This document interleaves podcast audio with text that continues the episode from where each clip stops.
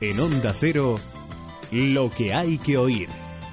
Arturo Telle. Hola, ¿qué tal amigos? Bienvenidos. Lo que hay que oír en este momento, poco después de las ocho y media de la tarde, en el que todavía en algunos lugares de la península eh, se aprecia una brizna de sol eh, después del cambio de horario del fin de semana. Bien que se agradece que haya luz en eh, estas horas vespertinas. Bueno, pues nada, lo que tenemos aquí en realización técnica Juanjo Menéndez y quien le saluda es un programa en el que en ese tránsito de la luz a la oscuridad vamos a irnos al cine para mezclar gran pantalla con viajes y con trenes. Hemos decidido quedar en un vagón con el Che Guevara y con Groucho Marx y en el otro estará Bar Lancaster y también nos encontraremos con Wesley Snipes. Extraños pasajeros, eh, extraños eh, miembros de un mismo viaje que nos va a llevar por eh, las vías, por los raíles, para escuchar la voz de Harry Potter, para subirnos al Polar Express. Hemos decidido que en días de viaje y donde el tren cada vez tiene mayor importancia en nuestro país para desplazarse, hablar de cine y de trenes. Será poco antes de finalizar lo que hay que oír. Antes habremos hablado con Javier Cosnava, el historietista, el guionista de cómics que... Eh, de reciente publicación como Monsieur Levin, que esperamos que se publique ya en español, ha sido recientemente publicado en Francia, o Las Damas de la Peste, esa historia en la que tres mujeres son una especie de alter ego más aventurero del carácter tranquilo, reposado y enfermizo de Albert Camus. Hablaremos con Javier para que nos cuente esas historias y su trayectoria en el mundo de la novela gráfica del cómic. También en esta próxima media hora tendremos dos puntos principales. Primero, aquellos ingenieros que se forman y que tienen buenas ideas y que además son reconocidas en el extranjero. Recientemente han sido distinguidos en Alemania un grupo de estudiantes y sus correspondientes profesores de la Escuela de Ingeniería Politécnica de la Universidad de Oviedo por elaborar un Scalestric donde hay drones y hay robots. Se trata de aunar diferentes experiencias, distintos ingenios para diferentes utilidades en ese mismo espacio, en ese circuito de slot. Y también, afinando los sentidos, con Ignacio del Valle. Hoy hemos quedado con el arquitecto director de las obras del recién abierto Museo Arqueológico Nacional. Hablaremos con Juan Pablo Rodríguez Frade sobre esta y otras obras anteriores. Les invitamos a quedarse con nosotros. Continúen aquí. Lo que hay que oír. Onda Cero.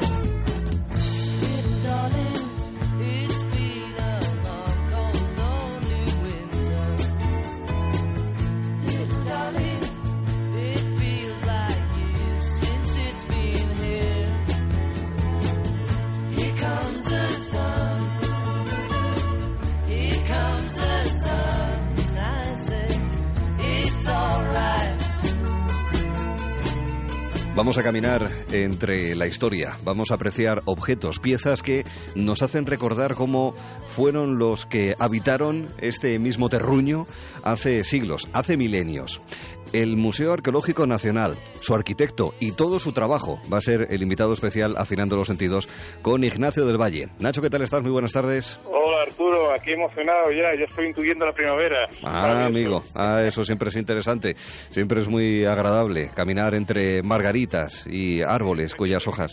Sí, también, sí, eso también es interesante. Sí, es que todo el rato pensando en lo mismo. Bueno, eh, en todo caso, creo que los paseos son muy agradables también en el museo que vamos a visitar en esta conversación, ¿no, Ignacio? Sí, bueno, hoy tenemos a, lo que yo llamaría un maestro del espacio. Es el arquitecto Juan Pablo Rodríguez Frade, que es, madrileño y tiene estudio abierto desde 1983. En 2005 crea Frade Arquitectos y, bueno, es un especialista en museos con centenares de intervenciones por todo el mundo, rehabilitaciones y, bueno, yo creo que es conocido por, sobre todo por la Alhambra, en mm. Granada, por el Arqueológico Nacional, al final se acabó, el Municipal de Madrid y la Medina Azahara de Córdoba. En 1995 le dieron el Premio Nacional de Restauración y Conservación de Bienes Culturales por la rehabilitación del Palacio de Carlos V como Museo de la Alhambra. Ahí, es nada. Ahí es nada. Saludamos ya a Juan Pablo Rodríguez Frade. Juan Pablo, ¿qué tal está? Muy buenas tardes. Hola, buenas tardes, ¿qué tal estáis? Muy bien, muy bien, encantado de estar con vosotros. Gracias por estar con nosotros, la verdad es que qué enorme responsabilidad, ¿no? Porque esos espacios son los que luego han de atesorar y permitir que se vean y aprecien de la mejor manera posible esas piezas de nuestra historia, ¿no, Juan? Así es, son espacios que deben permitir eh, no solo enseñar, sino también deben explicar el por qué esas piezas son importantes. Y además de una manera que esas piezas no sufran deterioro, que estén cómodas, que no se envejezcan, no se fotodegraden y todo ello dentro de una historia que debe contar el museo. Las piezas siempre como al servicio de un discurso expositivo. A ti siempre me ha llamado la atención porque al final la historia es un proceso de, sedimentación cultural, ¿no? Entonces, si usted se encuentra, por ejemplo, una parte del siglo XVI que es posterior y tan importante como lo que está rehabilitando en ese momento y tiene que eliminar alguna, eh, ¿qué hace? Porque eso es una gran decisión. Claro, es una, es, es una decisión muy compleja, desde luego hay un componente subjetivo importante. Eh, lo importante es conocer realmente qué es lo que dota de valor al edificio o, al bien cultural. y eso no siempre viene por ser lo más antiguo. Te puedes encontrar en un edificio muchos estratos diferentes, góticos, recentistas, barrocos, y a lo mejor no hay que rascar hasta encontrarse la parte más antigua. Igual hay zonas más recientes que tienen mayor valor. De hecho, eso pasa, ¿no? Y al final, por regla general, dentro de esa es muy enriquecedor la, esa especie de amalgama de, culturas y estilos arquitectónicos que suceden en los edificios, ¿no? Pero no cabe duda que hay un componente subjetivo para por parte del profesional para entrar a valorar con qué parte del, edificio arquitectónico eh, se queda. Claro, posiblemente uno de los dilemas también es el de cuando hay que preservar el valor histórico de piezas que no tienen siglos, en ocasiones tienen milenios, o elementos arquitectónicos que, pues como por ejemplo el Palacio de, Carlos V, ¿no? O la Medina Zahara, ¿verdad? Eh, bueno, pues tiene que permanecer ese sustrato original y, esencial, el introducir elementos demasiado novedosos, demasiado de siglo XX o de siglo XXI. ¿Hasta qué punto eso es un dilema para un arquitecto que trabaja eh, para realzar la historia? Importante es que el patrimonio, eh, para que se mantenga, para que sobreviva, hay que utilizarlo. Si es un monumento, si es una catedral, pues eh, probablemente hay que dejarlo tal cual y solo limitarse a que no envejezca de una manera exagerada. Pero cuando un edificio, como puede ser un museo, o el Palacio Carlos V, que se utiliza también como Museo de la Alhambra, lo que hay que hacerle es de dotarle de mecanismos para que pueda funcionar. Y para que pueda funcionar significa que tenga instalaciones, mecanismos de evacuación, ascensores, hay que actualizarlo. Y es la única manera que nos ha demostrado la historia, eh, la única manera eh, clara para que esos edificios perduren en el tiempo. Muchas veces eso exige un cierto sacrificio para el edificio a corto plazo, pero a largo plazo conseguimos que los edificios perduren en, a lo largo de los siglos. Sí, esto, esto es una curiosidad personal. ¿eh? cuando estuve en el Museo Arqueológico Nacional, que yo invito a que la gente visite, bueno, pues te das cuenta que todo se tiene un patrón, ¿no? Hay una uniformidad, una calidez, hay un plan general. Pero claro, de repente te encuentras con, con la zona donde está la dama de Elche, que aparece el, de los pocos colores que yo he visto, que es el rojo. No sé si, ¿por qué? Sí, bueno, eh, eh, realmente la Dama de Elche está dentro de las top ten de piezas del museo, eh, sin lugar a dudas. Es la pieza, creo, más icónica. A lo mejor no es la más interesante, pero luego la más icónica. Y pensamos que utilizar un recurso que la destacara podría venir bien. Utilizamos de fondo un color, un estuco rojizo, que sacamos, si uno se acerca y ve la dama desde muy cerca, ve que en los labios hay un, poquito de, de policromía rojiza, y de ahí extrajimos un paño rojo de fondo, ¿no? Es un tipo de recurso que no conviene abusar. Entonces, eh, lo hemos utilizado en esa pieza y solo ahí. Es una pieza que está situada en un fondo de perspectiva impresionante, que ese paño rojo de fondo, bueno, pues le da muchísimo relieve y muchísimo empaque a la pieza. Lo podríamos haber hecho en otras muchas, ¿no? Pero en otras hemos utilizado otros recursos, no, no el recurso del color. Mm, el trabajo en el Museo Arqueológico Nacional es en un edificio ya establecido en un entorno claramente urbano. El Museo de Medina Azahara está en una zona amplia y donde usted ha buscado espacio, eh, sobre todo superficie y máxima claridad. ¿Por qué eligió, digamos, ese concepto que yo someramente he descrito? Nosotros en, en, en, Medina, Zara no hicimos el museo. la obra arquitectónica es mm. de, otro tipo de arquitectos. Nosotros hicimos la museografía, la instalación de las colecciones. Eh, utilizamos una serie de, cajones como si fueran una instalación de arte contemporáneo de, Donald Judd o Richard Serra, donde poder albergar dentro de las colecciones y poderlas explicar bien. Pero eh, el, concepto del edificio y el proyecto del edificio es del equipo de, de Nieto Sobejano, una obra estupenda arquitectónica.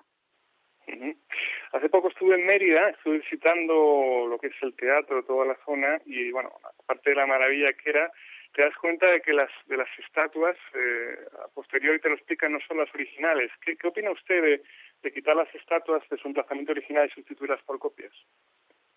Bueno, eso, eso, eso es un tema bastante bastante delicado, porque pasa en Mérida y, y, ocurre en cien otros sitios, pasa en la Alhambra también, de hecho, ¿no?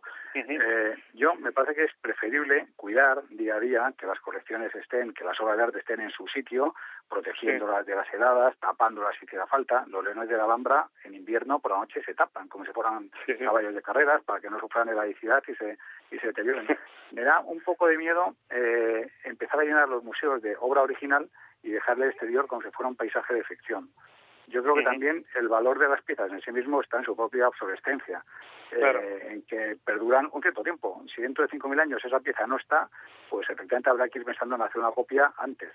Pero eh, tener esa especie de sentimiento mitómano, fetichista de las piezas, del original, eh, me parece que no es bueno, ¿no? Además hay que pensar que muchas obras de arte ni siquiera las ha tocado el, el, autor. o sea, una, una, pintura, una escultura, por lo general el artista la ha tocado con sus manos, ¿no? Una, una partitura musical pues quien la interpreta no es el autor, un arquitecto no ha tocado la obra de arte, ¿no? Su, su, el edificio que haya hecho, ¿no? Yo voy un poco en contra de ese, de ese aspecto fetichista de las colecciones y de las, y de las cosas. Creo que deben permanecer en su sitio, cuidándolas con todo mimo, pero vamos, ese deterioro, el paso del tiempo, le está otorgando valor. Si fueran infinitas, ¿no? En el tiempo, pues eh, probablemente no le prestaríamos atención tampoco. Mm, Juan Pablo, como... Sí, adelante, Nacho, sí. No, no, esto sí que crearía eh, controversia, ¿eh? esta respuesta.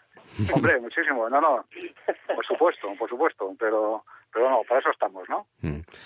Juan Pablo, como arquitecto que ha trabajado tanto en museos, especialista en ese tipo de instalaciones, cuando ve a unos salvajes entrando en un museo y destrozar las piezas que se atesoran ahí, ¿cómo se le queda cuerpo? ¿Qué sensaciones se produce? Quedo, claro, me quedo como todos nos hemos quedado, me quedo helado, ¿no? Porque al final, al fin y al cabo, ese es como una falta de, sensibilidad y de respeto hacia nuestra propia historia eh, muy fuerte, ¿no? La verdad es que cuando se hacen ese tipo de intervenciones, por regla general, no es tanto contra la obra de arte, sino contra lo que esa obra de arte significa. De todas maneras, estamos viendo últimamente en las noticias unas, bueno, pues una serie de acontecimientos que no voy a decir que ese es el menor, ¿no? Pero bueno, que casi es, secundario con respecto a otros temas muchísimo más graves que están ocurriendo, ¿no? y, bueno, ya en el aspecto humano, no, no le tiembla un poco la mano al meter mano en patrimonio nacional, porque vamos, yo si tuviera que hacerlo, estaría todo el día pensando que, que si le armo aquí, bueno. ¿Sí? Sí, no te he oído, perdona, perdóname, no te he oído. Sí, Ah, perdón, sí, sí, no, que no sé si le tiembla las mano un poco al meter, al, intervenir en patrimonio nacional, porque yo estaría de los nervios, porque si la armas se monta la, de San Quintín. No, no, no, no porque realmente pisamos siempre sobre muy seguro, ¿eh? Tenemos un gran equipo, la propiedad por general también eh, nos apoya y nos da toda la documentación que, que nos es necesaria. Tenemos un plan A, un plan B, un plan C, en el caso que uno no funcione, que aparezcan novedades a lo largo del transcurso de las obras, que por lo general enriquecen la propia obra, ¿no? Y, entonces, bueno, pues las cosas van, van funcionando a base de reflexión y de poco protagonismo y más de limpiar que de aportar. Que me parece que también a la hora de intervenir en patrimonio se trata más de limpiar intervenciones sin interés, pero aportando poco, ¿no? En caso de, en caso de duda, desde luego mejor no, no tocar. Hmm. Los museos tienen una virtualidad científica de divulgación, de atesorar, de guardar, de conservar, de rehabilitar, pero también tienen una función evidentemente de tipo turístico, es decir, de atracción, de divulgación, forma parte también de ello, ¿no? Turistas que en muchas ocasiones están eh, cansados de caminar demasiado.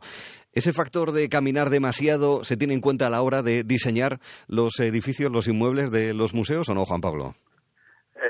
Museo Arqueológico tiene un recorrido aproximadamente de tres kilómetros, lo cual andando normal puede ser una hora sin pararse ni medio minuto a ver una pieza. Eh, sí que se tiene en cuenta y eh, prevemos espacios de descanso, zonas donde con, donde el ojo se descansa un poco, pues puede mirar al exterior, o hay un patio, iluminación eh, cenital, etcétera, ¿no? Sí que son cansados. También es verdad que un museo no hay que verlo de golpe. Hmm. Es una mala costumbre que tiene, bueno, mucha gente, ¿no? En que querer verlo entero por el mero hecho de haberlo visto. El Museo Arqueológico Nacional con ese tamaño son 12.000 piezas, 12.000, 13.000 más o menos, eh, eh, 3 kilómetros de recorrido, 10.000 metros cuadrados de exposición permanente, eso no hay persona que lo aguante ni desde un punto de vista físico ni, desde un punto de vista intelectual. Yo aconsejo una visita de dos horas, una visita tranquila para ver qué parte es la que a uno más le interesa y volver con una visita con mucho más detallada, profundizando en aquello que uno interesa. como uno quiere ver un museo entero de este tamaño, al final le coge, le coge manía a los, a los museos, ¿no? De hecho, a muchos de nosotros de pequeño nos ha podido pasar ir a ver un museo con el colegio entero desde la primera sala a la última y Mm. volver absolutamente saturado sin darse cuenta que realmente es un tema interesantísimo. Ahora la gente joven eh, le interesa muchísimo los museos. O sea, me llama la atención que en el Museo Arqueológico que hemos pasado de 200.000 visitantes al año a casi un millón al año. Enhorabuena. Claro, ¿no? Qué buena, qué buena Bueno, cifra. La verdad que es una noticia. Me alegro. ¿no? Eh, quintuplicar el número de visitantes, pero lo más curioso es que se ha convertido también en plan de veinteañeros. De, es, una- ¿Mm? es un plan barato de 3 euros y yo veo pandillas de gente de 25 años viendo el museo tranquilamente, ¿no? Mm. Y disfrutando porque es un museo también hecho a la medida de todo el mundo. Una persona de 20 años se encuentra a gusto, un turista, un extranjero, una persona muy preparada, cada uno encuentra el museo que busca. Muy bien. Bueno, pues eh, hablando de los romanos y del museo, la parte romana del Museo Arqueológico es, es, eh, fantástica, ¿verdad? Y pues eh, estos, esta gente decía que el nombre es el destino, nomen est omen. En- ¿Qué nos podría decir eh, usted de, la arquitectura? ¿Eso ta- ¿También moldea las naciones? ¿Nos moldea a nosotros? El hombre es el destino. La verdad que es una frase bien bonita. Hay otra frase muy conocida de Herodoto que es que tu estado de ánimo es tu destino. Que todavía es más, Carácter, más carácter de destino, creo, ¿no? sí. Como que tu carácter está, te está definiendo, ¿no? Que hay que tener una actitud optimista, realista, positiva ante la vida y eso, bueno, pues te va imprimiendo, te ayuda a que las cosas te salgan mejor. Y si no te salen mejor, por lo menos uno ha puesto todo lo que está, todo lo que está en tu mano. Mm, ujú.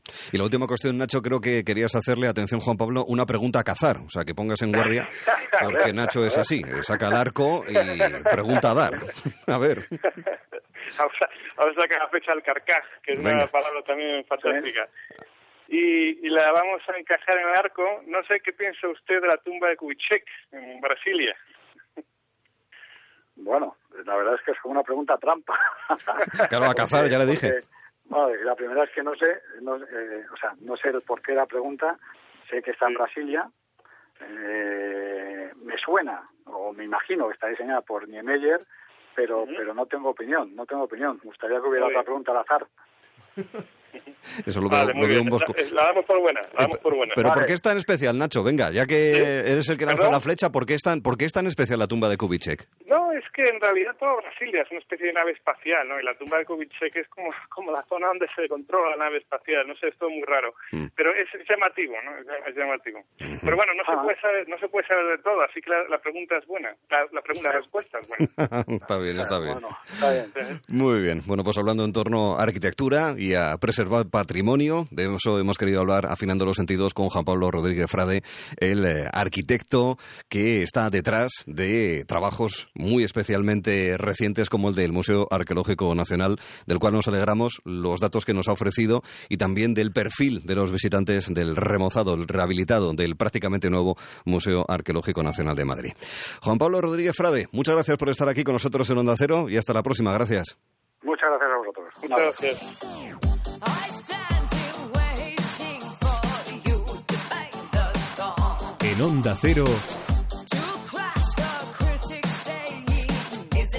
Is it wrong? lo que hay que oír.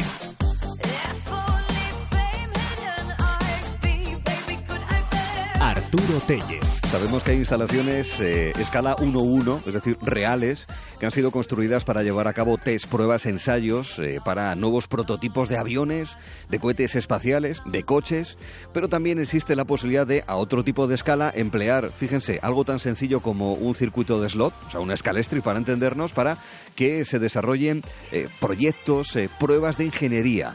Y además, eh, eso se consigue encima con éxito en ámbito internacional. La historia es la siguiente, la de 17 alumnos de ingeniería de la Universidad de Oviedo, de su campus de Gijón, que han ganado el segundo premio internacional Explore, en una edición que ha tenido lugar en Alemania y en la que participaron con eh, 130 estudiantes de todo el mundo. Cinco profesores orientaron a los alumnos a llevar a cabo ese proyecto del que vamos a hablar inmediatamente con el profesor del Departamento de Ingeniería Eléctrica y del área de Ingeniería de Sistemas y Automática de la Universidad de Oviedo, Felipe Mateos. Felipe, ¿qué tal está? Muy buenas tardes. Muy buenas tardes, pues muy bien. Vale, me alegro.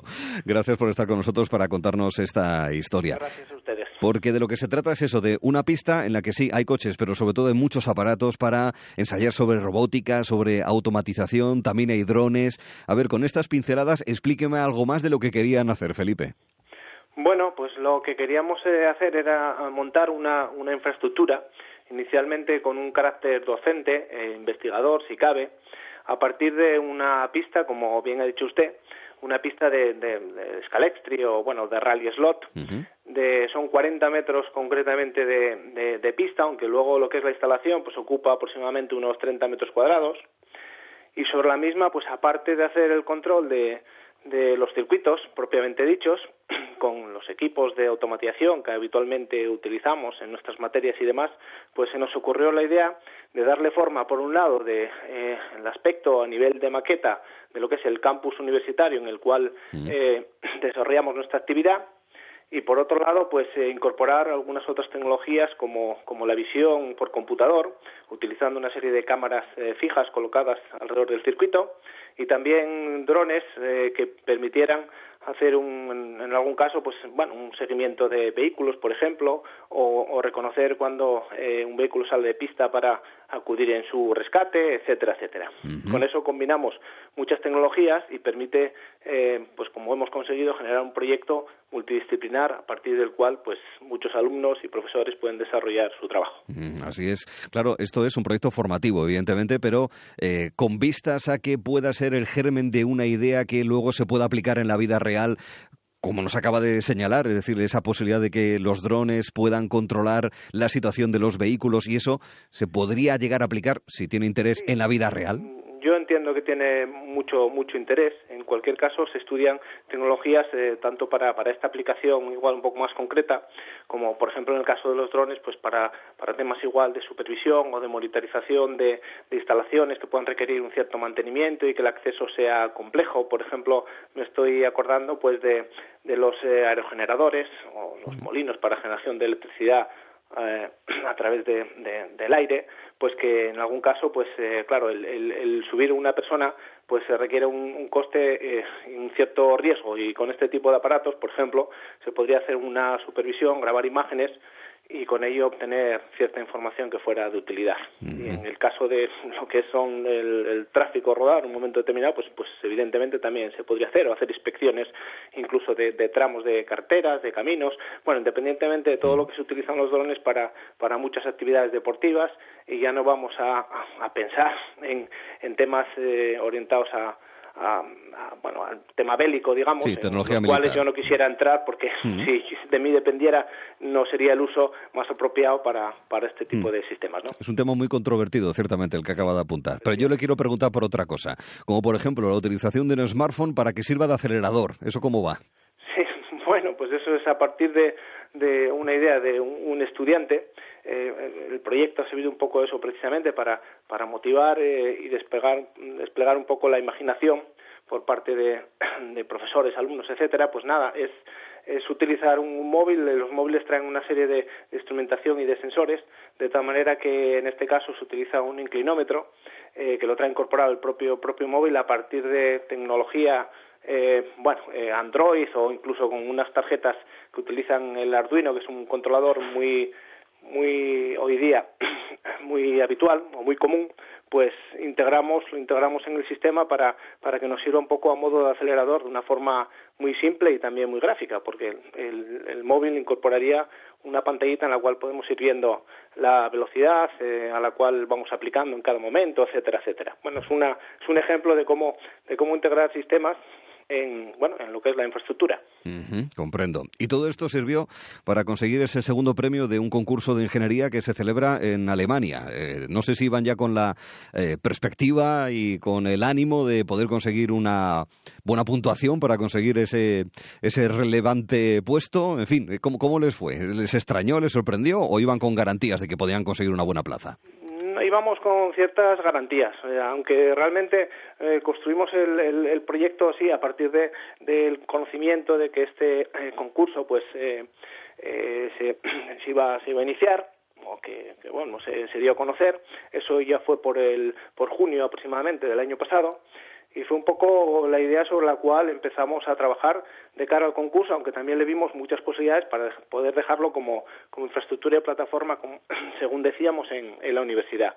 A partir de todo el trabajo involucrado y, y de la cantidad de, de estudiantes y de profesores que fuimos capaces de aglutinar, pues eh, pensamos que, que, sí, de forma progresiva, que, que, teníamos entre nuestras manos, pues realmente una aplicación, un proyecto eh, muy muy interesante y que podría pues tener ciertas posibilidades para para poder optar a un, a un premio como, como ha sido el caso, ¿no? Y en ese sentido, pues nada, muy muy contentos y satisfechos por por sí, este sí por este galardón. ¿Quién les ganó? ¿Qué, ¿Qué, proyecto les ganó? Por curiosidad. Bueno, pues eh, realmente, a ver, el, el proyecto el proyecto ganador en, en, nuestra categoría, porque en esto había varias categorías, pero el nuestro ganó, eh, fíjate, algo tan sencillo como, como un, un portero un portero que, eh, que permitía parar, parar penaltis, más o menos un portero a tamaño real, que se incorporaba en un accionamiento lineal de tal manera que se desplazaba izquierda-derecha y era capaz de reconocer, bueno, pues el, el, el balón que venía con la trayectoria, la velocidad, etcétera, y, y se movía para,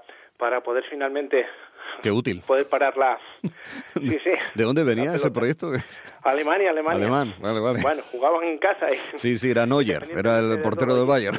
No hay, no hay, no hay queja. Digamos que el proyecto era suficientemente profesional, robusto y, y vamos de. Ya, ya, ya. Era también con garantías, sí, y era interesante, sin duda alguna. Bueno, son ingenieros que están en formación a los cuales ustedes les han instruido para este proyecto y para el conjunto de sus estudios en la carrera.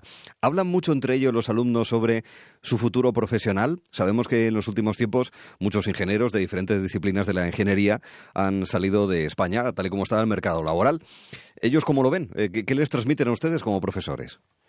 Bueno, independientemente del concurso, nos transmiten desde luego mucha mucha inquietud observando aquí que en nuestra región concretamente pues las, las posibilidades las posibilidades ahora mismo no son no son especialmente muy bollantes incluso a nivel nacional. Y en, y entre todos la verdad es que se está gestando un poco pues pues la idea de que, de que tener una experiencia en el extranjero que puede ser muy positiva que quizás pueda haber más posibilidades que afianzan el inglés y bueno que, que, que intercambien experiencias y, y que puede serles muy útil para para la vida real, ¿no? Uh -huh. Entonces, bueno, estas nuevas generaciones pues están un poco más acostumbradas a las, a las nuestras, ¿eh? nosotros ya peinamos canas, que que veíamos ese, ese, horizonte, esa posibilidad de marchar de una forma mucho, mucho mm. más eh, dramática y demás. Claro, si sí. es que al final, es decir, si te formas para ese tipo de cosas y para otras muchas, ¿eh? y no necesariamente de titulación superior, tienes que tener muy claro que a lo mejor tu puesto de trabajo está en Helsinki, sí, como en el Cabo de Gata, como en Edimburgo, como en Atenas. ¿no? Y eso yo creo que se están mentalizando mm. para ello. ¿eh? Muy bien. Bueno, pues nada, enhorabuena. Ánimo a los estudiantes para que consigan trabajo. Ánimo también a los profesores para que sigan adelante con ideas tan eh, curiosas como esta que hemos eh, explicado. Este proyecto que se ha traducido en utilizar sobre la base una pista de slot de Scalestric y llevar a cabo diferentes eh, pruebas tecnológicas de visión artificial a automatización, de robótica a drones. Nos lo ha explicado Felipe Mateos. Felipe, muchísimas gracias por estar aquí con nosotros en Onda Cero. Hasta la próxima, muy amable. Muchísimas gracias a vosotros. A cuando queráis.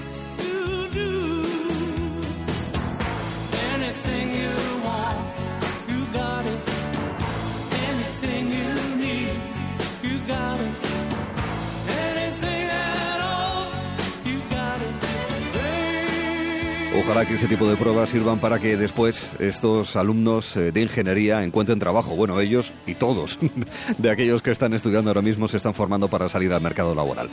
Nosotros ahora lo que hacemos es salir unos minutos para actualizar la información de esta tarde-noche y regresamos en lo que hay que oír. Quédense aquí. En Onda Cero, lo que hay que oír. Arturo Tellez.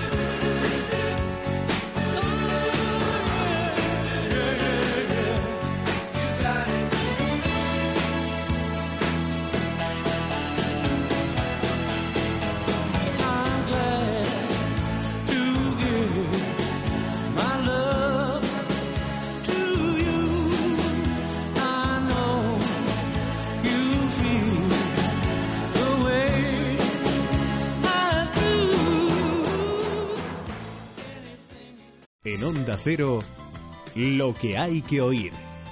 Arturo Tellez. Lo que hay que oír va a conocer la experiencia de los veteranos. Estamos eh, sabiendo de muchas historias a consecuencia de la crisis, de la gran recesión, de aquellos que no se lo pensaban, pero se vieron abocados mm, de manera casi obligada, o algunos también de manera voluntaria, a, a labrarse su futuro profesional, laboral, autoempleándose como autónomos, como emprendedores, como empresarios. Y es bastante difícil hacer el tránsito. Yo, pues miren, casi mejor que no lo he hecho todavía, pero eh, es bueno tener a gente que te asesore, ¿no? que, te, que te ayude en ese tránsito. Existe desde hace ya décadas en España una organización, la de Seniors para la Cooperación Técnica, SECOT, que en diferentes territorios del país dan asesoramiento a aquellos que quieren sacar adelante una empresa. Les ayudan gracias a la experiencia que ellos tienen atesorada. Y les hemos citado esta noche para que compartan sus experiencias y, ¿por qué no?, para que nos hagan un diagnóstico de cómo ven la economía española de cara a futuro. Ellos que tienen tanta eh, veteranía profesional. Vamos a saludar en primera instancia a Manuel Díaz. Él es presidente de SECOT en Sevilla. Manuel, ¿qué tal está? Muy buenas noches. Hola, buenas noches. También está con nosotros José Luis Domínguez, el responsable de imagen y comunicación de SECOT de Madrid. ¿Qué tal, José Luis? Muy buenas. Buenas noches. Y también eh, saludamos, los tengo en este caso en el estudio porque los pillo siempre más cerca, a Juan Antonio Fernández, responsable de comunicación de Secot Asturias. ¿Qué tal, Juan? Muy buenas. Buenas noches. Y Alberto Rodríguez, que es el presidente de Secot en Asturias. ¿Qué tal? Muy buenas, Alberto. Buenas noches. Gracias por estar aquí con nosotros. Bueno, me gustaría de inicio, José Luis, que nos explicase qué es Secot, a qué se dedica, eh, cuál es su historia y cómo ha sido el transcurrir de estos más de 25 años de funcionamiento de la organización. Pues efectivamente, el año pasado cumplimos 25 años al servicio de la sociedad. Somos una organización sin ánimo de lucro y declarada de interés público y llevamos 25 años asesorando a nuevos emprendedores y también a empresas que requieren nuestros servicios. Alberto, en estos últimos años han notado más demanda, es decir, les han buscado más, por lo que yo decía anteriormente, Sí. necesitan su experiencia para sacar adelante empresas. Sí, efectivamente ha influido muchísimo el autoempleo. Es lo que últimamente hemos notado como diferencia con respecto al anterior. De todas maneras, efectivamente, hoy en día el gran problema está no solo en conseguir el empleo, sino la rentabilidad, que el que sea, el que sea interesante, ¿no? Creo que si Secot tiene varios valores, pero uno de ellos es cuando hay que decir que no, decirlo a tiempo, para evitar problemas. Sí, en muchas ocasiones decir no. La verdad es que es eh, difícil, ¿verdad? En diferentes etapas y circunstancias de la vida, pero siempre es importante. Manuel, eh, ¿cómo han sido las experiencias? Eh, ¿Usted desde cuándo lleva eh, trabajando con Secot, Manolo? Pues a final del 2009, primero del, del 2010. Ah, muy me buena época, ¿eh? prejubilé en mi entidad y, me, y bueno, de- decidí poner mi experiencia al servicio de quien lo necesitara. Ajá. Digo, digo muy buena época porque, en fin, fueron los años iniciales de lo que luego vino después. Eh, ¿Cómo es afrontar esa circunstancia de ayudar a personas que quieren sacar adelante una empresa de inicio, que se han quedado sin trabajo, la quieren sacar adelante? Tiene que ser también una cierta parte de apoyo emocional en algunas ocasiones, ¿no, Manuel? Sí, bueno, ahí, ahí tiene que ser apoyo emocional y como ha dicho mi compañero, mm, no tener miedo a, a decir a tiempo y, o aconsejar a tiempo que, que, que, el, que el proyecto no, no es viable, que, que, que no tengan dificultad, sobre todo antes de que eh, bueno, pues mm, se metan en algo que, que después sea irreversible, sobre todo por el aspecto económico, ¿no? Porque a veces la valoración de nuestro tiempo no tenemos en cuenta, pero, pero la, la valoración económica de lo que se arriesga sí y ahí debemos de estar nosotros. Mm. Uno de los valores nuestros debe ser eso, la, la independencia para poder asesorar convenientemente. Mm, Porque, Juan Antonio, es importante, es verdad, dar el primer impulso, el inicio de la empresa, pero luego la mortalidad empresarial, ¿verdad? Ese concepto también es importante. El- está bien sacarlo, pero luego hay que consolidarse, ¿eh? Sí, nosotros también tenemos mucha experiencia en reconducir a pequeños empresarios o pymes que por, por muchas circunstancias han entrado en esa fase problemática. Y hubo que replantearles totalmente su, su empresa o bien reconducirla porque el camino que llevaban pues les llevaba in- indiscutiblemente a desaparecer. Con eso también conseguimos que muchas empresas hayan seguido, pequeñas empresas, pequeños empresarios, o hayan cambiado su, su, su base y, y ahora mismo sean otra vez otras empresas muy, muy rentables. Vamos a conocer más de las actividades que desarrollan en SECOT, pero antes quiero conocerles a ustedes, ¿no? Esa parte más mm, personal. En su caso, José Luis, ¿usted a qué se dedicaba y por qué entró en SECOT? ¿Por qué tomó esa decisión? Bueno, yo sigo dedicándome, soy arquitecto y tengo una empresa de promoción inmobiliaria, sigo en activo, pero debido a la crisis tenía mucho más tiempo y ya mi edad me permitía tomarme las cosas con otra con otra perspectiva en lo laboral. Entonces conocí casualmente ese COD, me parecía que hacían una labor extraordinaria y un momento de unirme a ellos. Ujú. En su caso, Alberto, ¿cuál es su historia? Sí, bueno, la historia mía es un poco rara. Eh, yo era ejecutivo de una multinacional y en el año 90 sufrí un ictus, lo cual me invalidó para seguir trabajando, ¿no? Lo que pasa que yo creía que podía aportar a la sociedad, en aquel momento no sabía cómo ni a quién. Y aquí- a- ese fue el inicio del, del contactar con Secot a través de Juan Antonio, precisamente, que fue el que me comentó por qué no. Y bueno, coincidía totalmente con lo que yo pensaba, porque aquí estamos hablando de lo que hacemos hacia emprendedores, pero también que contar la parte nuestra. Es decir, nosotros somos personas que, por el sistema económico de España o del mundo, estamos jubilados, pero sin embargo eh, queremos ser útiles. Y esa utilidad hay que demostrarla como, como este caso. Eh, Manuel, ¿usted de qué sabe y por qué se incorporó a SECOT? Bueno, yo me, me, me prejubilé en el 2009, como le, como le digo, y, y- y decidí que, que, que me encontraba muy bien y, y tendría que hacer algo. Yo procedo de, de la banca, he sido ejecutivo de banca durante más de 45 años y bueno, 45 años he trabajado, no ejecutivo, como es lógico. Y, y, y- y decidí poner mi experiencia y mi saber, pues, al, al servicio de otras personas que le pudiera ayudar. Conocí SECO accidentalmente por una, una, una nota en un periódico y, y leí y al día siguiente pues llamé para que me hicieran una entrevista y, y, bueno y, y decidí volcar el tiempo el tiempo libre en eso en ser útil hasta que como yo le digo a mis compañeros nos volvamos a jubilar otra vez que eso será cuando cuando ya no cuando ya no no tengamos esa capacidad de, de poder seguir prestando con garantía nuestro nuestro apoyo a quien lo necesite ¿no? Que sea por muchos años. Juan Antonio, su historia. Mira, mi historia empezó pues a los 16 años y entré en el, en el sector de grandes almacenes. Y ahí estuve 42 años, hasta que me prejubilé pues a los 59, casi 60 años.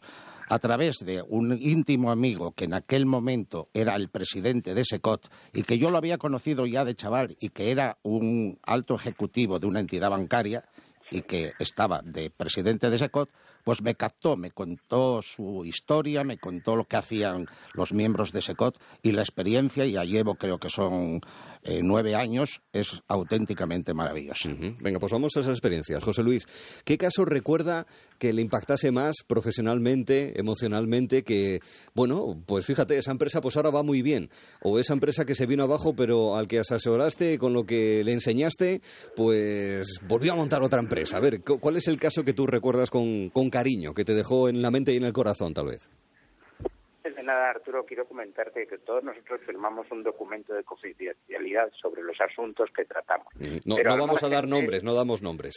claro, pero Claro, al margen de esto eh, acumulamos todos anécdotas es- entrañables y muy profundas, porque gran parte de nuestro trabajo hay que hacer una labor de mente, de seguimiento. Date cuenta de muchos emprendedores que vienen, vienen en unos estados anímicos realmente preocupantes.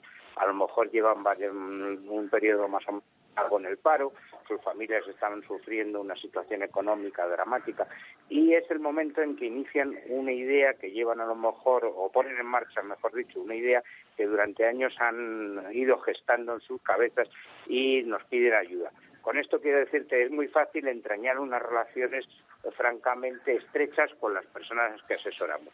Eh, y tenemos la gran satisfacción de empresas que nacen casi casi como una idea loca, nosotros la reconducimos o tratamos de influir en el emprendedor para que lo haga realmente viable y ponerle los pies en la tierra.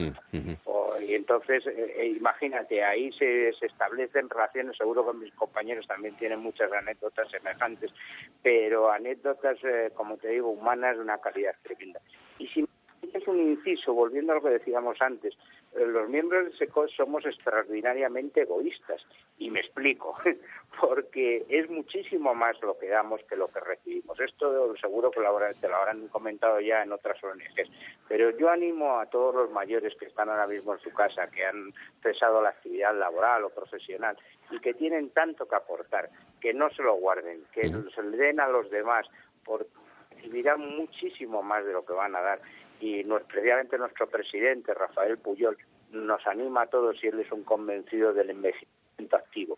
No hay que quedarse en casa, no hay que resolver el crucigrama, que eso también hay que hacerlo y está muy bien, pero tú puedes dar mucho de lo tuyo y es una pena que te lo guardes para ti. Yo animo a todo el mundo a que se ponga en marcha Ore con cualquier ONG, ¿eh? Sí, sí. en general. En el caso de SECOT, pues es la nuestra y yo la adoro.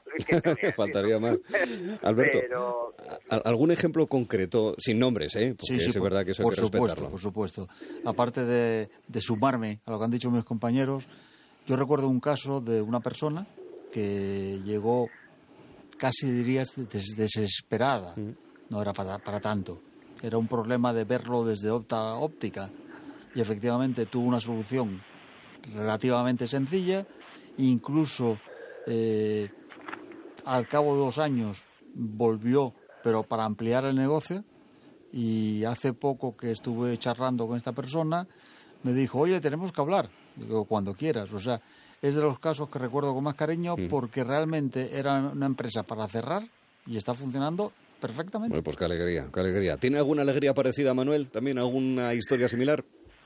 Sí, bueno, yo, aunque tengo quizás menos años que mis compañeros en esto, pero el, año pasado hemos estado asesorando en unos, premios para emprendedores que se han dado y que tuvimos la suerte de que a nivel nacional nos distinguieran con la asesoría más, más relevante, eh, como digo, a nivel nacional en SECOT, y precisamente uno de, de, de, de, esta- de estas personas que fueron premiados eh, están funcionando muy bien.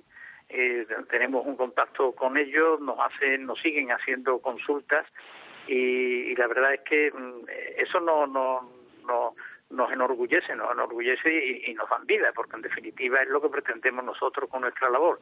Y cuando ocurre algo de esto así, y que alguien te llame para decirte que, que va todo muy bien y que a ver si nos vemos y nos cuentan y tal, pues estoy es una, una empresa relacionada con el sector agroalimentario y, y va muy bien, muy bien. Muy bien. ¿Y alguna historia, Juan? Pues mire, yo también tengo una relacionada precisamente con ese campo, quizá porque mi, mi anterior ocupación estaba en el de grandes almacenes. Entonces, nosotros casi siempre, quiero también recalcarlo, no actuamos como asesores únicos, o sea, formamos equipos, equipos donde, donde funciona gente muy experta en el sector determinado, hay economistas, eh, hay gente que tiene más eh, conocimiento del sector bancario para buscar financiaciones, etcétera, etcétera. Entonces nosotros pudimos llegar a ayudar a un gran emprendedor, porque tenía una ilusión enorme en crear una empresa cárnica. Él quería montar una sala de despiece, quería eh, trasladar eh, la venta de la carne asturiana a toda España.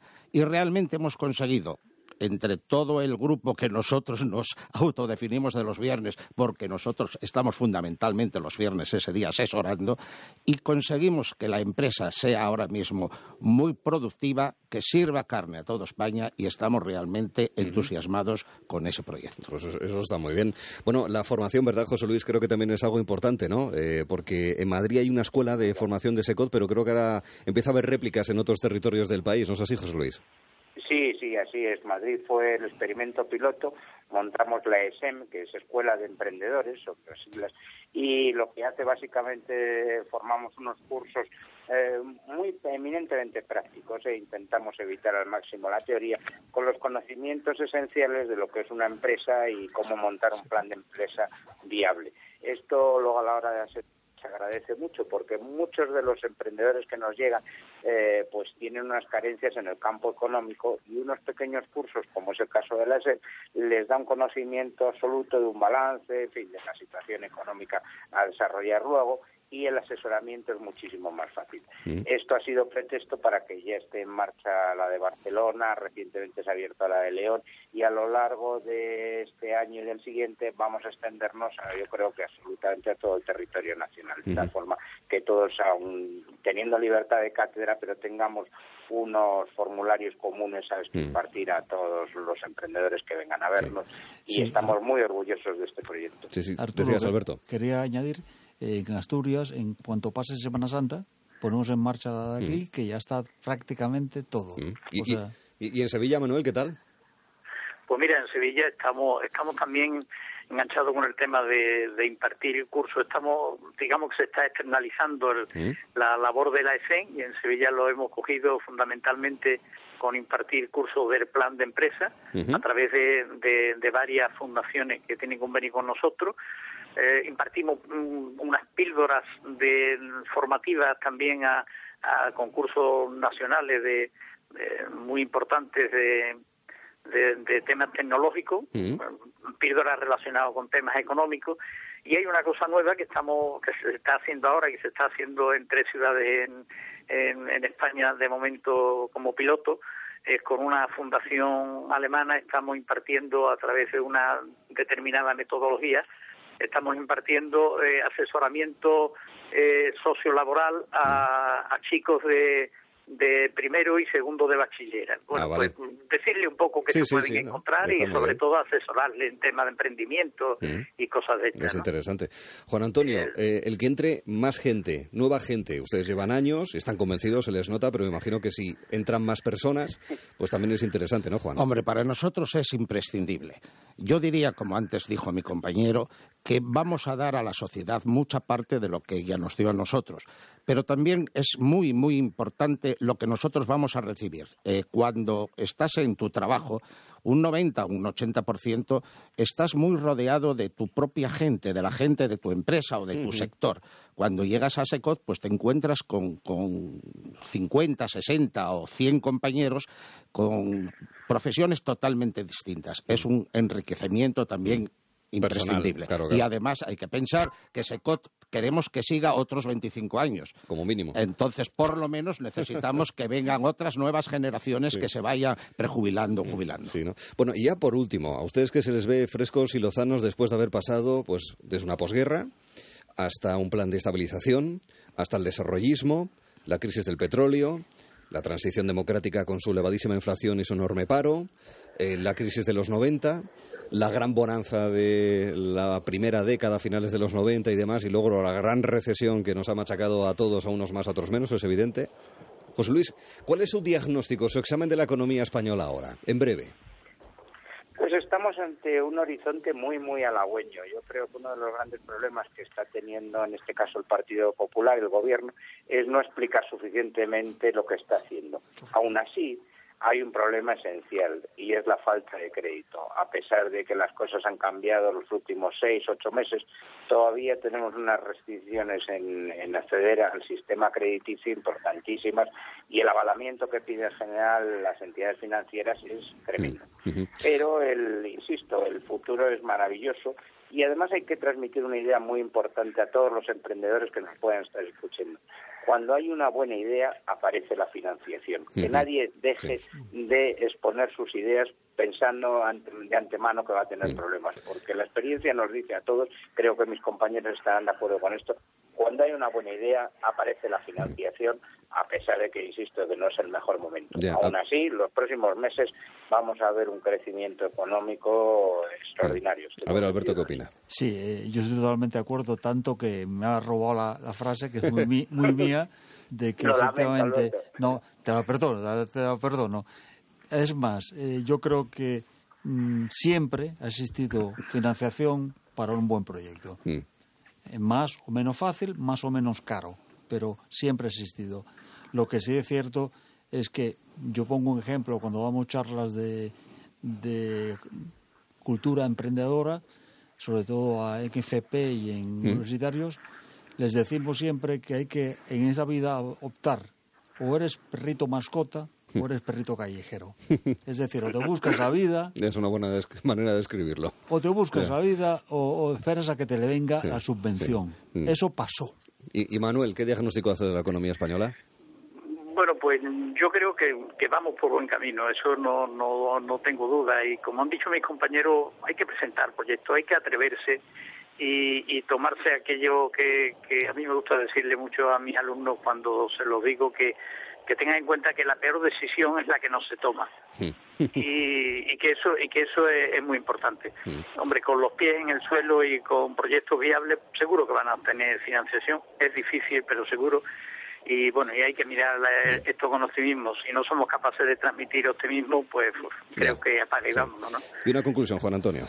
Pues mira, yo diría que ya estamos en- saliendo del túnel, pero vamos por unos raíles que están bastante claros ahora y tenemos un horizonte. Lo que tenemos es que no estropearlo otra vez. Y esto hay que hacer un llamamiento a toda la sociedad, a los grupos políticos, a los sindicatos, a los emprendedores y a toda la sociedad. Bueno, pues con el bagaje de la experiencia, la mirada hacia el futuro de Alberto Rodríguez, Juan Antonio Fernández de Secot en Asturias, de Manuel Díaz desde Sevilla, también Secot y José Luis Domínguez, Secot en Madrid. A los cuatro, muchísimas gracias por haber compartido sus experiencias con nosotros y esa mirada también al futuro desde una base eh, profesional y personal del pasado. Muchas gracias, señores. Gracias. Gracias. Gracias, muchas gracias. Onda Cero Madrid 98.0. Semana Santa de Sagunto, más de 500 años de tradición y pasión, solemnes y antiquísimas procesiones del Santo Entierro y Via Crucis, en un marco incomparable como el Calvario o el barrio judío. Descubra Sagunto en Semana Santa, playas, buen tiempo, historia, cultura y tradición. Semana Santa de Sagunto, declarada de interés turístico nacional.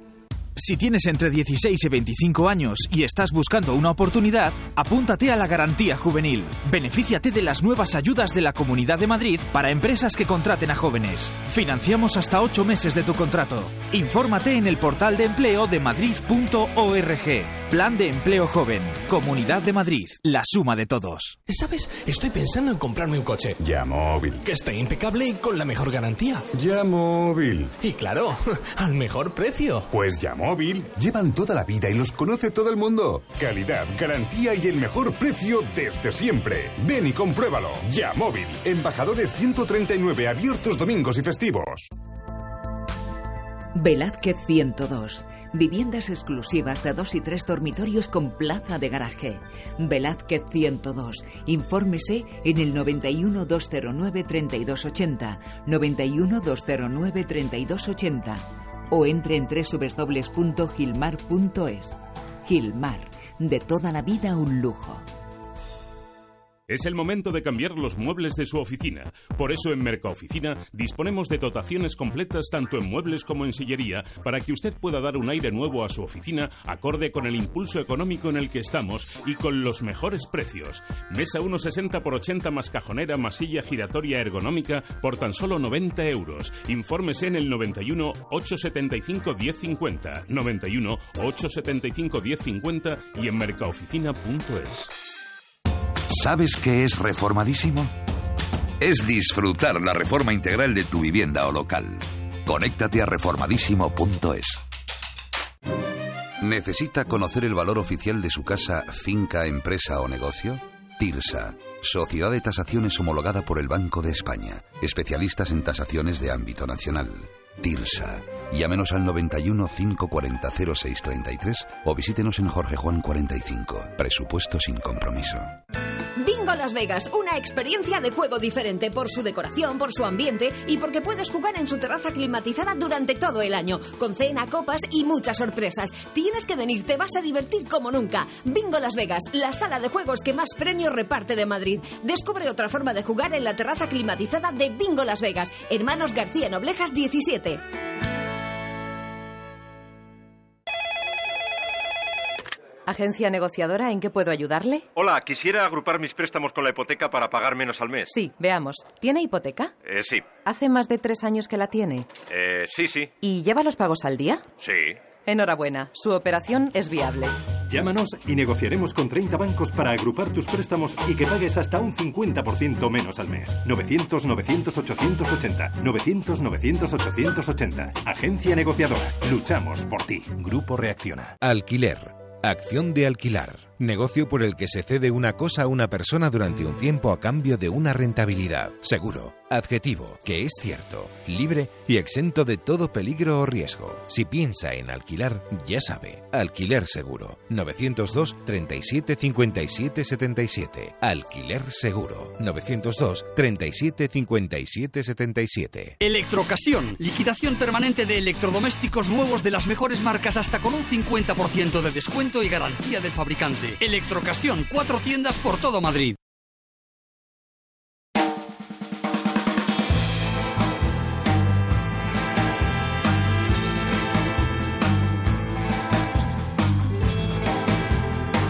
En Onda Cero, lo que hay que oír. Arturo Tellez.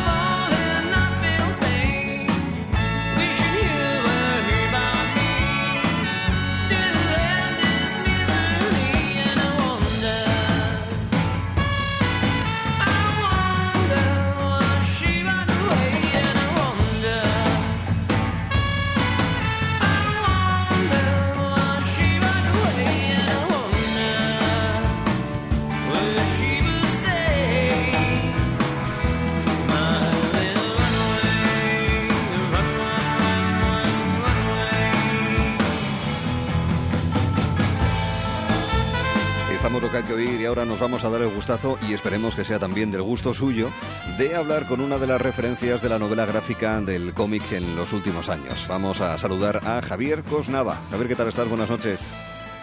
Buenas noches, un placer hablar con vosotros. Gracias por estar con nosotros. Un eh, guionista y escritor, autor de novela gráfica, de títulos como Prisionero en Mauthausen, eh, también eh, el muy recordado 1936 Z, la guerra civil zombie, pero ya desde hace bastantes años tiene producción, año 2008, Mi heroína, año 2009, Un buen hombre y producciones mucho más recientes de las que también hablaremos. Se presenta como historietista quien quiso ser historiador. ¿Eso cómo, se trasiega, Javier? Bueno, yo eh, co- comencé la carrera de historia y, y por circunstancias de la vida no la terminé. Y bueno, eh, supongo que me quedó una especie de, de espinita clavada y con el, con el paso del tiempo, a pesar de iniciarme en el cómic y en un tipo de novela no histórica, he ido evolucionando hacia la novela histórica, quizás por, por ya te digo, por esa espinita que me quedó de no poder terminar la carrera de historia, pues ahora la termino a mi manera, autodidacta. Es una manera también de contar la historia, ¿no? Porque fíjate, en estos eh, días, hace un par de semanas que se descubría eh, esos restos que se atribuyen a Miguel de Cervantes, oye, yo recuerdo con 15 años que había que leer obligatoriamente El Quijote, Don Quijote, que es el título, y ¿qué quieres que te diga? Yo creo que se puede disfrutar y leer, pero con algo más de edad. Con 15 años es complicado conocer la historia, por ejemplo, a través de tus obras. La guerra civil, dentro de eh, la visión que tienes tú, obviamente, puede, sin embargo, ayudar a entender lo que ocurrió durante aquellos años, por ejemplo. Sí, porque la, la guerra civil española en, par- en particular es un, es un periodo histórico que, bueno, existen como dos versiones, un- unos, unos historiadores que tiran hacia un lado y otros hacia otro, ¿no? Y aunque trates de ser imparcial, te van a criticar igualmente. Y a través del fantástico consigues hacer una visión que, bueno, al no ser purista, porque de alguna manera hay zombies, que no, que no lo son en la guerra civil, lógicamente, más allá de que sean una metáfora, eh, porque realmente en, la- en mi novela todo aquel que fue un asesino en la guerra civil es un zombie. Y en algún momento de la novela se dice abiertamente que ni siquiera, en fin, que los zombies son una metáfora. Pero de esta manera consigues explicarle a un público juvenil, a gente que no conoce ni la época, pues eh, algo que creo que es necesario que sepan de, la, de una forma lo más objetiva posible. Mucho más reciente y además que fue ganador del segundo premio de cómic Ciudad de Palma es Las Damas de la Peste. Tres mujeres, caridad, esperanza y fe, que en este caso, en un momento también de conflicto que está desde la Guerra Civil hasta mayo del 68, entre otros, eh, se trata de una historia en la que también se acerca a través de estos personajes a diferentes momentos de, de la historia. ¿Cuál fue el proceso de elaboración y por qué te apeteció hacerlo de esta manera. Bueno, que cada, cada proyecto tiene, tiene su, su fase, ¿no? En, en este en particular, yo realmente de lo que quería hablar era de Albert Camus y de, y de cómo un artista a veces tiene que hacer sacrificios en, en la vida eh, para, para alcanzar sus metas, ¿no? Y Camus fue una persona que realmente él habría sido como André Malraux, que estuvo también en la Guerra Civil Española, un hombre de acción más entregado a su vida de hombre de acción que a la literatura. Y, a- y eso terminó pues costándole eh, morir joven, costándole no hacer una obra especialmente brillante. Sin embargo, Camus cogió tuberculosis siendo muy joven y fue incapaz de llevar la vida de hombre de acción a la que estaba destinado, porque era un hombre pues que vivía siempre con el fantasma de la enfermedad a cuestas y se vio obligado pues a centrarse más en la literatura y eso le convirtió en- en un grande de, de, bueno premio Nobel etcétera y digamos que eh, estas chicas las damas de la peste él a través de ellas vive la vida que le ha sido negada esa vida de hombre de acción y yo quería investigar, pues eso, un, un, un anarquista de salón, una persona obligada a, ser- a estar apocada, enfrentada a unas mujeres que viven una vida de hombres de acción. Era de alguna manera subvertir el mito en las películas que el hombre siempre va repartiendo bofetadas y la mujer le está esperando en casa. En este caso es Camus el que contempla desde fuera como una esposa, como las otras viven esa vida de acción metidas en guerras, eh, que a él le ha sido negada, como antes explicaba. Y me parecía interesante pues subvertir el mito y contemplarlo desde, desde los ojos de un artista de la altura de Camus. Y todo ello Al mismo tiempo que explicaba eso- es- esos momentos históricos que siempre de alguna manera yo pretendo ser didáctico y explicar un poquito al lector, porque yo sé que los jóvenes, pues hay muchos que no saben ni, ni, ni quién es Franco, pues to- todavía menos eh, personajes históricos del mayo del 68, de la Segunda Guerra Mundial, etcétera, pues al mismo tiempo pues también dar unas pequeñas pinceladas de historia para que la gente joven pues aprenda y se, se interese por esa época. ¿Y por qué quisiste que esa especie de alter ego de Camus fuesen, en este caso, tres mujeres y no hombres? Sí, por lo, por lo que explicaba, porque en las novelas de acción siempre son los hombres los que reparten las bofetadas y las mujeres las que esperan en casa. Entonces me parecía interesante pues hacerlo inverso, es decir, que, que estuviese o planeando detrás de la obra, que casi como una esposa, como antes decía Albert Camus, y que fuesen las mujeres las que llevasen una, una vida intensa que a él la enfermedad le ha negado. Además, en mi obra siempre hay una, un, un interés también didáctico por explicar la historia de la mujer. ¿eh?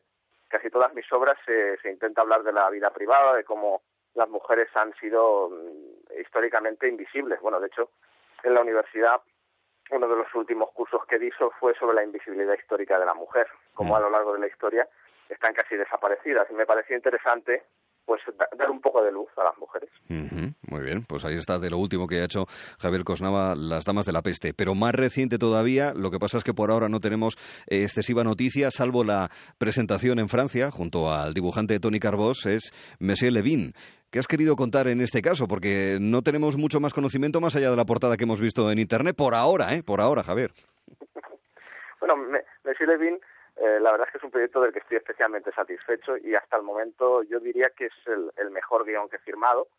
Eh, es una, es que como es un polar que llaman los franceses, una, nove- eh, una novela policíaca, es difícil explicar el argumento sin desvelar la trama, ¿no? Pero básicamente es la historia de un militar retirado que se, que se está muriendo de un tumor cerebral y que decide pasar los últimos días de su vida junto a un antiguo amor pero un montón de situaciones, eh, el está, le persigue su médico, hay una caja que lleva encima que no sabe por qué todo el mundo quiere que la abra y la mire, hay un montón de misterios alrededor de esos últimos días que quiere pasar antes de morir, que se van liando de una forma extraña. Bueno, hay también como una reflexión social sobre lo que está pasando ahora con los bancos y, y, y la gente que lo, que lo está pasando muy mal con los créditos. Bueno, hay, hay una reflexión sobre nuestra sociedad actual y por suerte, bueno, está gustando mucho, porque hay una, una revista francesa que se llama DVD que recoge las críticas del último mes de la de las todas las revistas especializadas. Hacen bueno igual lo has visto tú en Cinemanía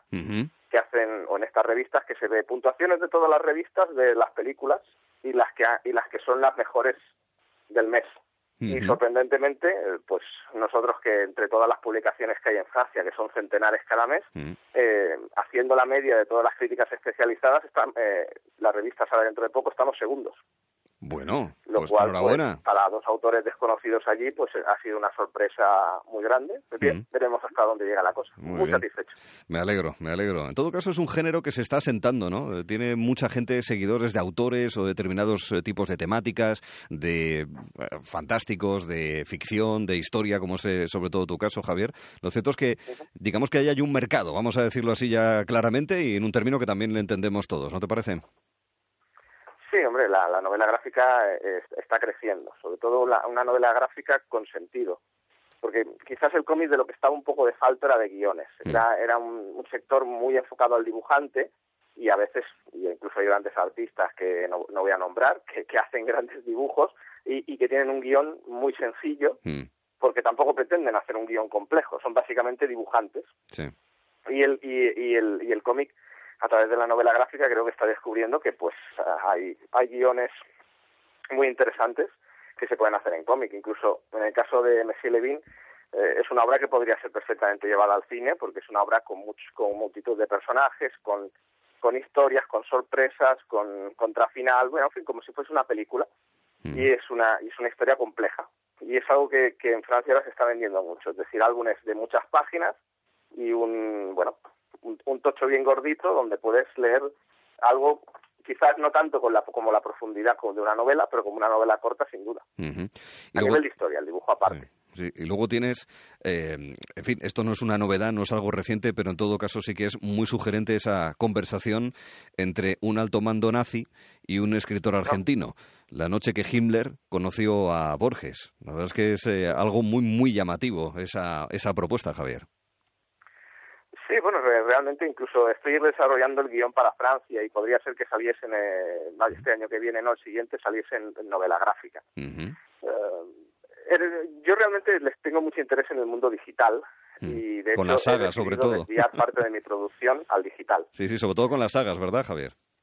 Eh, Sí, sí, sí, porque me dan una gran, una gran libertad para, bueno, me apetece, por ejemplo, una care, por no hablar de las que estoy haciendo ahora, una care próximamente que es la historia de los indios americanos. Pues como a mí es un tema que me interesa, pues me estaré igual cuatro o cinco años hablando de ese asunto y escribiendo libros encadenados. El primero, eh, cómo desembarcan los iroqueses y luego hasta llegar pues a lo último, a las guerras indias, toro sentado, etcétera, etcétera y, y lo voy escribiendo en libros y como el digital es una cosa que, o sea, si eres mínimamente conocido vas teniendo una venta sostenida, eh, bueno, es poco dinero, pero poco dinero multiplicado por varias novelas y varias sagas, pues es, digamos, una forma también de, de tener un ingreso extra y al mismo tiempo de poder hacer lo que quiero. Claro. Porque en el mundo editorial, como la gente quizás conozca más el caso de cineastas, que incluso cineastas reconocidos arrastran películas 20 años que no consiguen financiación. Pues en el punto de los escritores es lo mismo. A veces tienes una historia que te apetece mucho escribir, pero por muchos editores que conozcas, les, em- les implican la historia y dicen, no, esta a mí no me interesa. Y el digital me da esa libertad. Quiero decir, si hay algo que yo en ese momento como autor necesito escribir, cojo, lo escribo y lo cuelgo. Y, y entonces Mm. es lo que pasó con Himmler versus Borges, ¿no? Eh, me parecía interesante que un- una persona del calado moral de Borges se enfrentase a un monstruo como Himmler, explorar las cosas que tienen en común, que son, que son más de las que parecen, Am- ambas son personas con profundas represiones sexuales y que eh, y, tienen más cosas en común que habría que leer en la, en la novela para darse cuenta, pero uno se convierte en una persona de bien y en uno de los escritores más grandes de la historia y el otro en un monstruo. Y lo siento en una habitación, al mismo tiempo que, se que Himmler recuerda su vida, entre capítulo y capítulo se enfrentan de forma dialéctica. Y la verdad es que mm, ahora mismo es con mucha, bueno, salvo la, tengo una saga de la Segunda Guerra Mundial que lleva ya 7.000 ejemplares descargados en un año, pero salvo ese, eh, Himmler es la cosa que mm, más me descargan cada mes. Actualmente estaré por los 500 libros descargados al mes. Ah, pues está muy bien. Enhorabuena, insisto, ¿eh? porque la verdad es que eso significa que hay público muy interesado en Javier Cosnava. Como nosotros ya decíamos al principio, esto a ser un gustazo para nosotros conocerte mejor a través de tu obra, pero también a través de una curiosidad. Descríbenos tu estudio, tu lugar de trabajo, Javier. Bueno, el, el actual, yo te- tengo una casita muy cerca de Langreo, en la montaña, y allí he estado viviendo varios años, pero hace poco mi, mi mujer eh, pues eh, fue se fue de relaciones públicas a un hotel todavía más en la montaña asturiana, casi tocando a León, y actualmente nada, vivo vivo en un sitio precioso, con a menudo está nevado, en, en un apartamento de, de- de lujo, por ejemplo, un apartamento que está de puta madre. En términos técnicos. Nada, pues veo, puedo a veces paseando veo a los venados por ahí berrear, alguna vez he visto un lobo a lo lejos, zorros, eh, vivo en la naturaleza con todas las comodidades de la vida moderna, porque aquí incluso hay un spa, te pueden hacer masajes, es Bueno. un sitio ideal para vivir, que gracias al trabajo de mi mujer, pues ah, digamos que se ha reforzado mi vena de escritor, porque es un sitio excelente para inspirarte. Muy bien. Oye, eh, por último, Monsieur Levin, ¿cuándo lo veremos por aquí, por España? Hay varias editoriales interesadas, teniendo en cuenta el eh, cómo suelen funcionar estas cosas, lo lógico es que la editorial francesa lo vendiese durante este año y saliese en el siguiente. Ujú, Eso sería normalmente las cosas que salen en Francia salen en España el año siguiente. ujú. Suele ser lo, lo habitual. Vale, vale. Pues venga. También, como siempre, depende. de eh, si lo compra una editorial muy grande, pueden ser dos años después, porque las editoriales grandes, como a mí pasó con la guerra con la guerra civil zombie, que la firmé casi tres años antes de que saliera, porque las editoriales grandes, Suma de Letras, que está en el grupo Mondadori, Sí. Eh, Tienen otro ritmo. con años de, antelación. Sí, sí, sí, sí. sí. Si lo compra, a veces cuando te compra una cosa en una gran editorial, pues dices, ay, qué bien que salgo de una gran editorial, pero Ya, ya. lleva Marcan ritmo ellos. Marcan ritmo Sí, ellos. sí, porque ya tienen ya tienen planificado todo lo que van a sacar 2015 y 2016. Entonces Sí, sí. te lo compran aquí y te dicen, bueno, la primera fecha es marzo de 2017. Muy bien. Bueno, pues nada. A la espera entonces de Monsieur Levin y otras publicaciones, otras novedades que nos traiga Javier Cosnava, que se encuentra en una edad tremendamente joven para seguir produciendo y seguir creando en el mundo de la novela gráfica. Javier, un verdadero placer. Dime. Eh, ¿Puedo dar un- una, una premier? Sí, claro. Pues nada, el mes que viene, o a más tardar principios de mayo, pero que seguro mes de abril, Sí. saldrá a la venta en la editorial Dolmen una nueva novela mía que se llama Zombies de Leningrado. Hombre. Vale.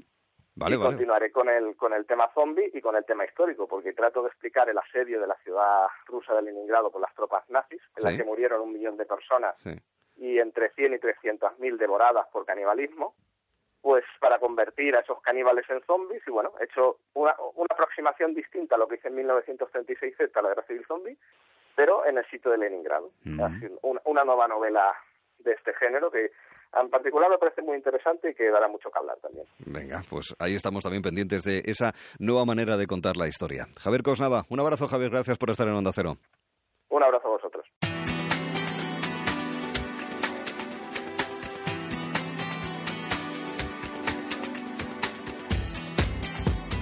En Onda Cero, lo que hay que oír. Arturo Tellez.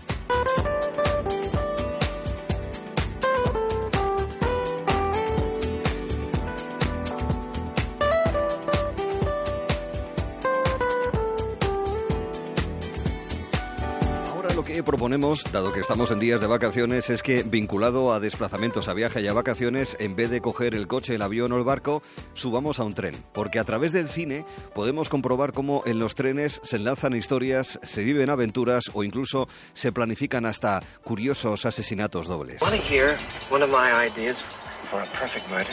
Two fellows meet accidentally. No connection between them at all. Never saw each ¿Quiere other escuchar mi idea para conseguir el asesinato de la persona que a mí me interesa sin que nadie los pille? Bueno, esa es la idea que le plantea Bruno a Guy. Guy, este último, se trata de un campeón de tenis que viaja en tren y le aborda otro de los pasajeros, se llama Bruno. Empiezan a conocerse, empiezan a hablar y Bruno le propone un doble asesinato porque él quiere matar a su padre para heredar, mientras que Guy, el campeón de tenis, quiere deshacerse de su mujer, que no quiere concederle el divorcio. Estamos hablando de Extraños en un tren, la película de Hitchcock, blanco y negro, basada en la novela de Patricia Highsmith. Lo cierto es que en los trenes muchos delincuentes se dan cita. Hay otros ejemplos. ¡Vamos, vamos, vamos! ¡Venga, rápido! Quieto. Para los policías. Señor, en las vías hay policías. Nada detiene al tren del dinero. No es fiesta. Dicen que son los mejores. ¡Agáchate! Somos los Esta mejores. es la historia de Asalto al Tren del Dinero. La de Wes Snipes y Woody Harrelson trabajan como agentes de paisano en el metro de Nueva York. Su objetivo es atrapar a los criminales, a los atracadores en el subterráneo de la ciudad norteamericana. Y cuando uno de esos delincuentes se da la fuga, comienza una persecución. Un ladrón adolescente cae a las vías del tren y fallece atropellado por uno de los convoyes. Más historias de trenes, más historias de fugitivos.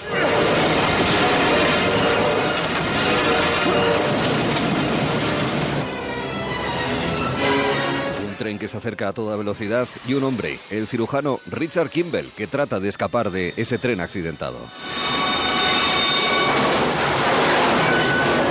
Lo consigue. Lo único que la locomotora y todos los vagones se le echan encima. Estamos hablando del fugitivo, esta prácticamente serie, porque no solamente fue una película que tuvo diferentes versiones, la última la de Harrison Ford, sino también que tuvo su visión a través de la pequeña pantalla de la televisión. Recordamos que es la historia de este médico que tiene una bella esposa, que vive muy bien en un barrio de alto copete en Chicago, pero que todo ese mundo se viene abajo la jornada en la que su mujer es brutalmente asesinada por un misterioso El resultado es que empieza a sospecharse sobre Kimball, el fugitivo, que no es el asesino, es inocente.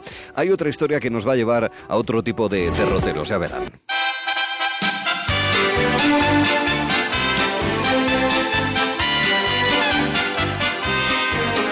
A Lisboa en tren de lujo yo viajaba y a mi lado muy galante un portugués. Al momento un gran amor Bueno, no en un viaje a Lisboa, sino en un viaje por Centro Europa en dirección a Viena se encontraban Julie Delpy y el actor norteamericano Ethan Hawke. Ella interpreta a una estudiante francesa y él a un eh, joven estadounidense que viaja por Europa, por Budapest y por Viena. Una historia de amor antes del amanecer. Creo que esto es bien. Sí, Te bajas aquí, ¿no? sí, qué putada. Ojalá te hubiera conocido antes. Me gusta mucho hablar contigo. Sí, a mí también. Ha sido muy agradable conocerte.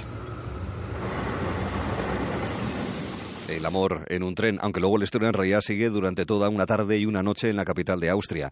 En el centro de Europa, otra historia ferroviaria que nos lleva a la Segunda Guerra Mundial, el tren.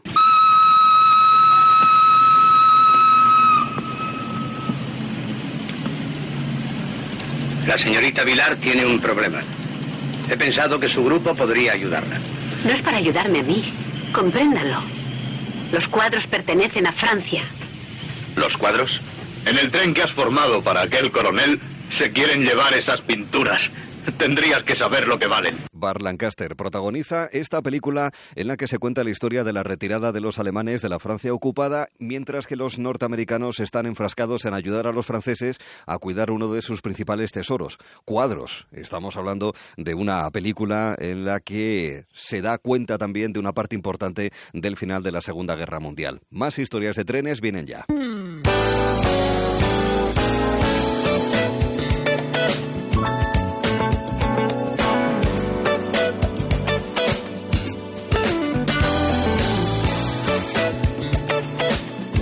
Una de esas historias que son parte del imaginario de la cultura popular norteamericana y que por vía de la difusión prácticamente universal de su cine conocemos en todas partes. Estamos hablando del Polar Express.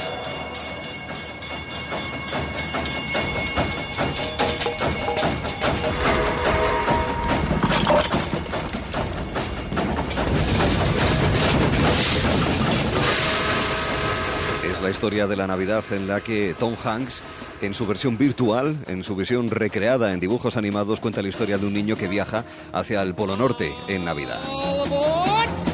Todo el mundo al tren. Tickets, please, tickets. Well, you're coming?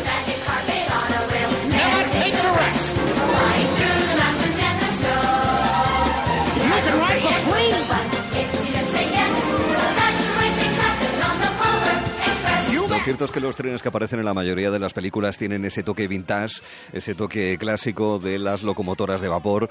Locomotora de vapor muy conocida es aquella que transportaba a unos niños y adolescentes muy especiales que han generado una de las principales sagas literarias y cinematográficas de los últimos años. Este tren es fácilmente reconocible a través de la música que la acompaña y también en la voz de sus protagonistas, aunque sea en español latino.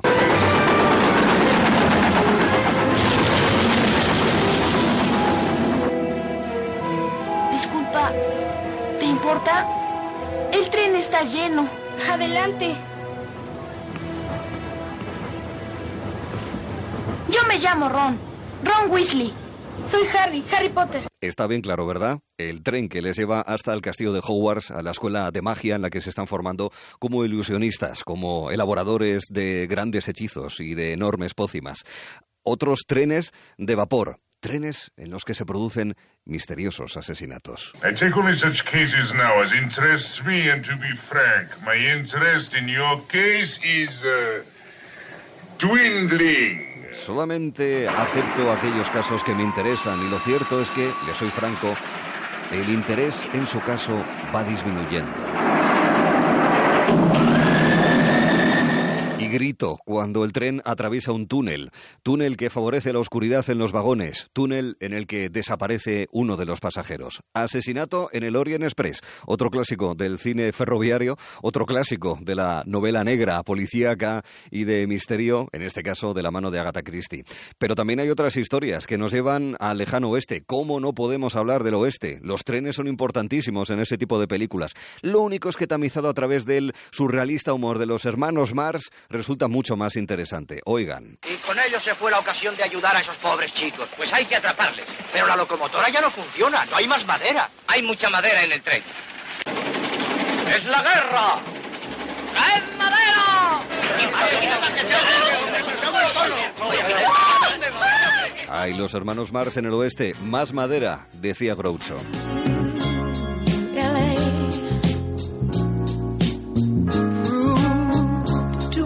For the man. Too much for the man. Como pueden comprobar, el tren da para mucho en el cine, para narrar historias. Si nos va escuchando en un tren, un saludo muy especial. Lo que hay que oír en Onda Cero. Que pasen buena noche. Hasta la próxima y gracias.